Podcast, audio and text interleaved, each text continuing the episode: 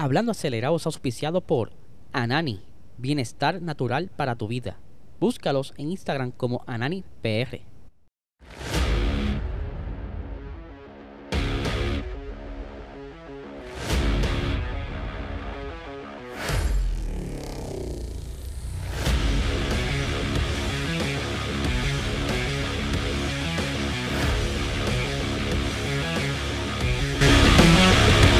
Saludos amigos fiebre, bienvenidos a todos a otra edición más de Hablando Acelerable. Habla Eliezer, ya por fin es lunes, ¿verdad? Comienzo de semana, un día bastante pesado para muchos, pero con calma, si pasa el lunes, lo demás viene ready, porque este fin de semana, fin de semana de carrera, el Gran Premio de Silverstone, un gran premio donde hubieron varias emociones encontradas en la pasada carrera. Eh, accidente de Max Verstappen con Lewis Hamilton, uno que llevó mucha controversia por varias semanas eh, cuando sucedió. Pero nada, antes de comenzar el episodio, quiero ¿verdad? recordarles que tenemos por aquí nuestros oficiadores Anani, Bienestar Natural para tu vida. Si quieres saber más sobre sus productos, puedes visitarlo a través de su eh, website como nanifarma.com. De igual manera, puedes seguirlo en Instagram como NaniPR. Ahí tienen los, los links y todo lo descrito para las personas que están viendo. Pero antes de seguir con las noticias, eh, el viernes pasado comenzamos un nuevo concepto, ¿verdad? Que es de eh, Viernes de Rewind, ¿verdad? ¿Y qué es esto? ¿Qué rayo es esto? Pues mira, eh, hace muchos años, digo muchos años, no, wow, hace como año y medio atrás, casi dos, pues cuando comenzó todo esto de la pandemia, hicimos una liga de pilotos puertorriqueños para curarnos un rato en Fórmula 1 con sus narraciones y todo lo demás y tenemos todas estas, todas estas carreras por ahí grabadas.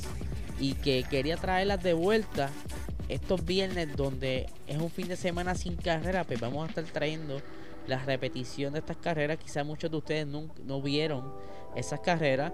Yo participé en todas esas primeras eh, temporadas como también varios pilotos puertorriqueños como Edwin, que fue campeón en una ocasión, eh, y también pilotos eh, de México, de, Argentina, eh, de República Dominicana, de verdad que fue una liga súper nítida y que próximamente, ¿verdad? Vamos a ver si la revivimos para traerles a ustedes contenido, pero mientras se organiza lo de la liga, vamos a estar entonces trayendo uno que otro viernes un, un rewind ¿verdad? de estas carreras. Eh, ya pusimos la primera el viernes pasado que está disponible aquí en nuestro canal de YouTube. Eh, hago una pequeña presentación y doy una breve descripción de esa primera carrera que sucedió ahí. Y nada, para que sepan, ¿verdad? Está disponible en nuestro canal de YouTube, PR Sports, para que vean, ¿verdad? Eh, viernes de Rewind.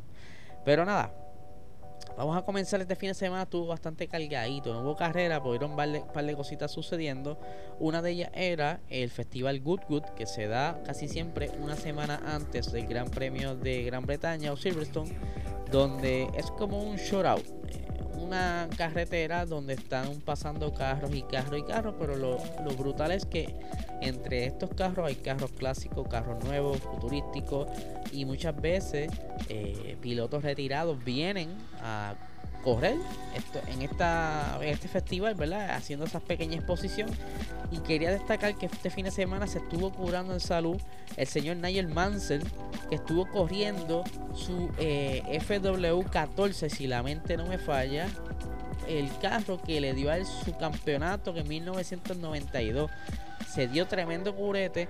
No tan solo estuvo corriendo este carro, sino estuvo también corriendo eh, uno de los Ferraris que estuvo utilizando en los 90.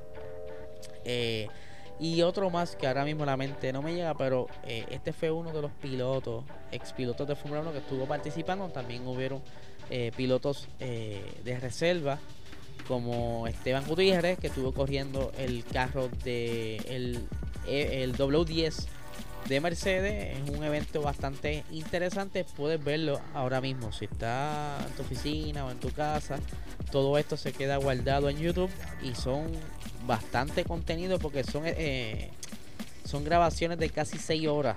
Pero es tremendo festival. Lo puedes visitar, como bien dije, en YouTube. Están toditos. Todos, los, todos estos días, que fue desde el jueves hasta el día de ayer domingo, están toditos en YouTube. Así que espero que lo disfruten. Por otra parte, este fin de semana también estuvo eh, los pilotos puertorriqueños Brian Ortiz y Sebastián Carazo estuvieron allá en Watkins Glen en Estados Unidos corriendo y el día viernes se llevaron una primera posición, o sea, una victoria en su categoría Pro Am. Eh, que se dio bastante interesante. Hubieron unas banderas amarillas en esa primera carrera. Eh, un accidente ahí medio extraño. Que quedó uno de los carros como que. Como si hubiesen hecho un brake check. Uno de los Lamborghini de la categoría. Eh, creo que es de los pros chocó a uno al otro, el otro como que quedó perdido y pues, en ese en ese pequeño desastre que hubo al principio pues les dio oportunidad a muchos de los pilotos en pista guardar goma, eh, gasolina, en lo que todo se reorganizaba y se lanzaba de nuevo la carrera, así que esa primera carrera del viernes tuvieron la victoria, mientras que el sábado hubo también otros pequeños problemas, unas banderas amarillas por ahí, pero aún así se llevaron esa segunda posición, un podio y que le está yendo muy bien a ambos pilotos en esta temporada. Ya Brian Ortiz pues, ha estado varias veces en esta categoría, o sea, en esta en esto de Lamborghini Super Trofeo, que el año pasado fue campeón y que ahora está con Sebastián Carazo de compañero, que de verdad eso es algo súper emocionante para nosotros los puertorriqueños que nos estén representando en esta categoría ya en IMSA. Por otra parte, quería hablarles, ¿verdad?, de una, un artículo que estuve leyendo que es de un piloto de NASCAR que él fue a visitar eh, la carrera de Canadá hace ya fin de semana antipasado porque eh, tuvo la oportunidad porque ese fin de semana era como quien dice el descanso de la NASCAR la NASCAR corre casi todos los fines de semana y pues entre todo el revolú hubo un hueco y el pudo y la ya me refiero a Austin Sindrick quien fue ganador de las 500 millas de Daytona, eh, que está actualmente corriendo en el campeonato y se dio por fin la oportunidad de visitar una carrera de Fórmula 1. Él siempre la, la, estuvo siguiendo, pero no había tenido la oportunidad de ir a vivir el momento de la Fórmula 1 y que le estuvo haciendo unas comparaciones entre NASCAR y Fórmula 1, de cual la más que me llamó la atención y de las que le voy a hablar hoy es de la experiencia entre los espectadores o fanáticos en la pista, En esa interacción que hay durante un fin de semana.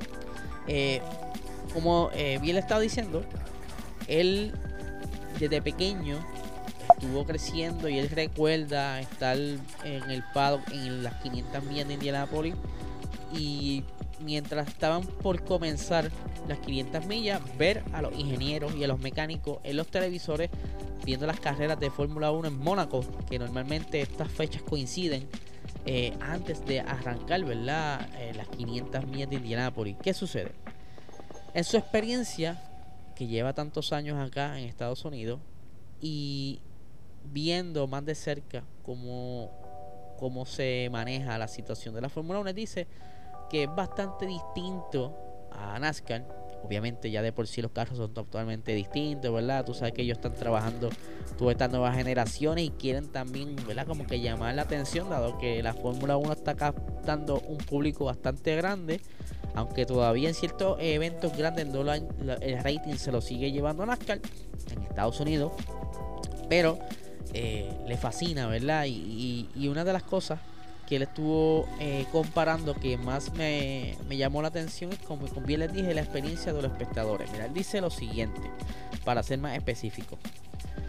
Si voy a una carrera de NASCAR y tengo acceso al garaje, hay un 90% de posibilidad de ver o conocer a tu piloto favorito. Mientras que te garantizo que cualquiera que lleve una gorra de Red Bull aquí, o sea, la Fórmula 1, eh, probablemente Nunca va a ver el blanco de los ojos de Max Verstappen hasta que se pare en el podio al final del día.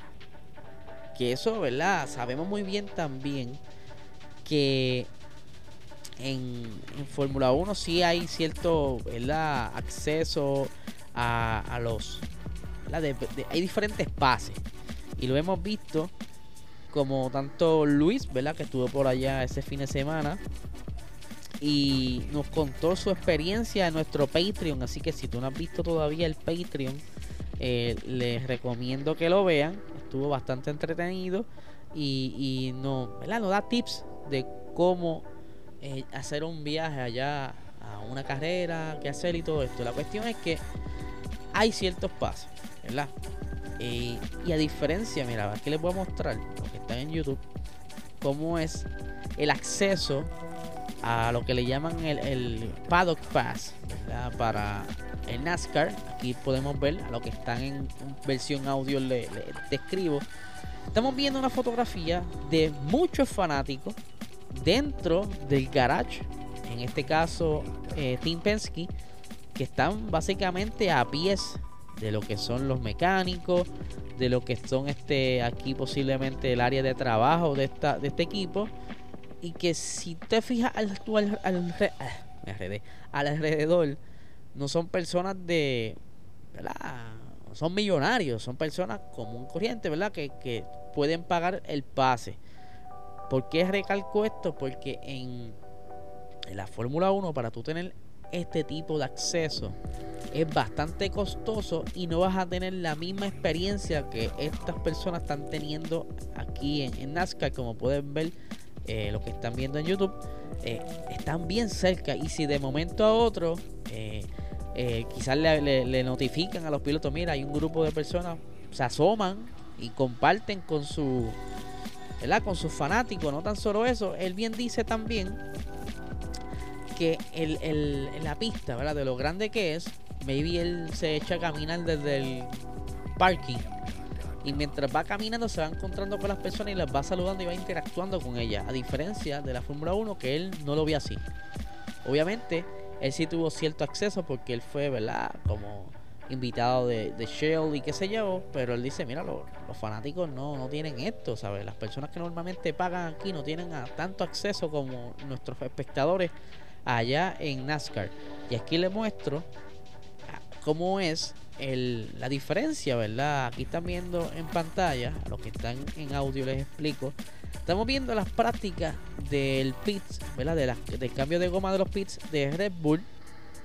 Y vemos también un corillito pequeño de fanáticos que muy bien pueden ver en su tag, ¿verdad? Tiene su lanyard este tipo de pase mucho más costoso. Maybe este pase puede costar, no sé, tirando números locos, dos mil dólares, mil dólares.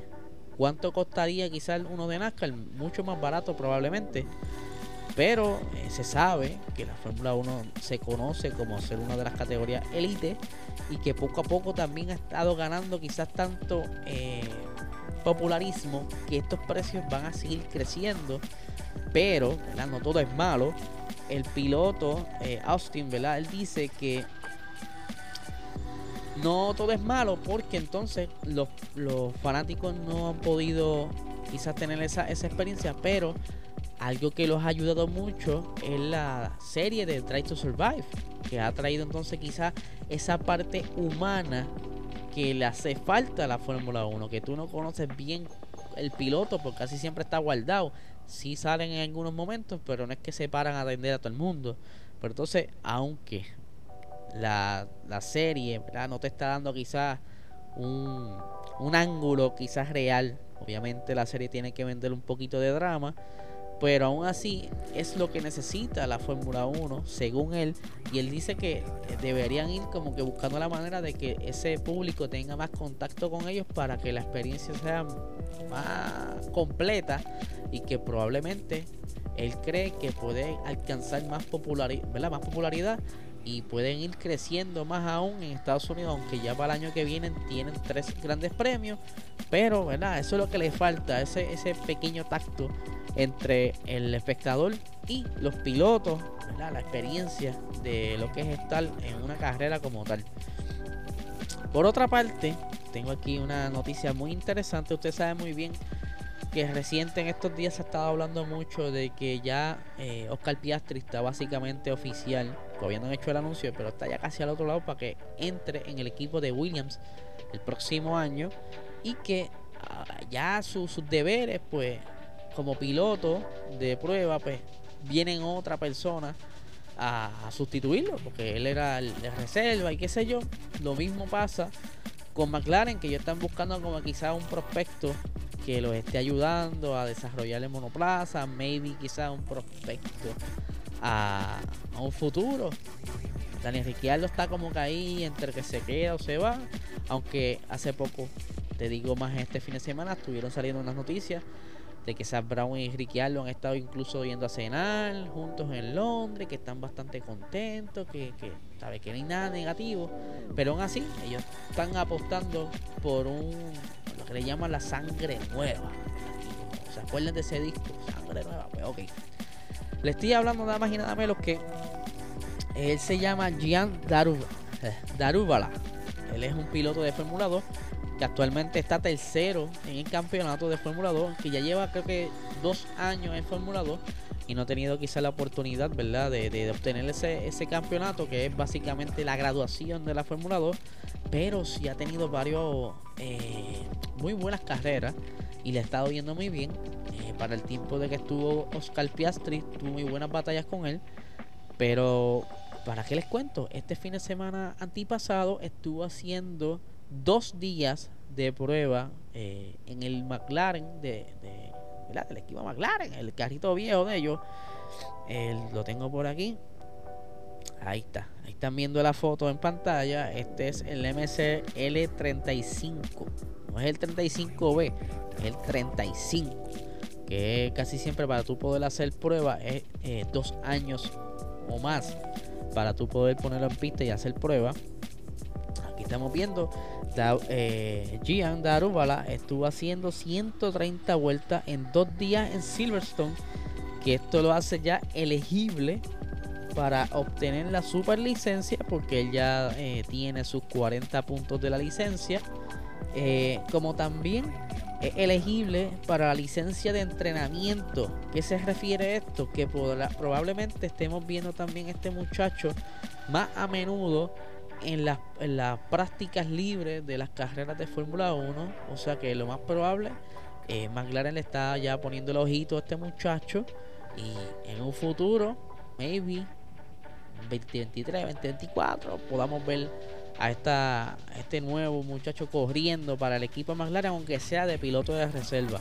Eso es un buen contrato y una muy buena experiencia Así que vamos a ver qué sucede. Esto está súper interesante. Los, chamacos nuevos de F2 siguen creciendo para subir a la Fórmula 1.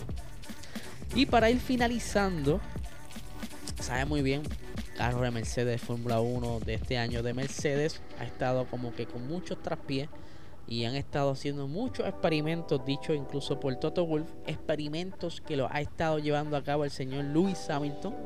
Eh, todos estos setups eh, piezas que quizás pensaban que iban a ser claves, unas han funcionado, otras no, han ido siendo el rompecabezas poco a poco para ver qué de todo eso que han probado funciona y hacer un paquete que probablemente traigan, ¿verdad? Como bien estuvieron eh, mencionando hace poco, para el Gran Premio Silverstone, que no son los únicos que van a traer eh, paquetes. Aston Martin va a tener sus paquetes, Ferrari va a traer sus paquetes, lo más probable Red Bull va a traer sus paquetes, maybe hasta Haas traiga un paquetito por ahí de mejora, eh, ya que es básicamente la mitad del campeonato y necesitan ya ir dando ese, ese, ese próximo paso para ir finalizando esta temporada.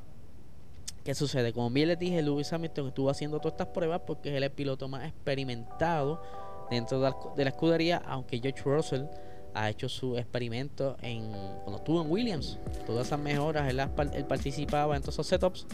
Pero dice Lewis Hamilton que ya es tiempo de como que dejarle el trabajo a George Russell y él como que quitarse esa presión. Y aquí tenemos las expresiones de él que dice lo siguiente.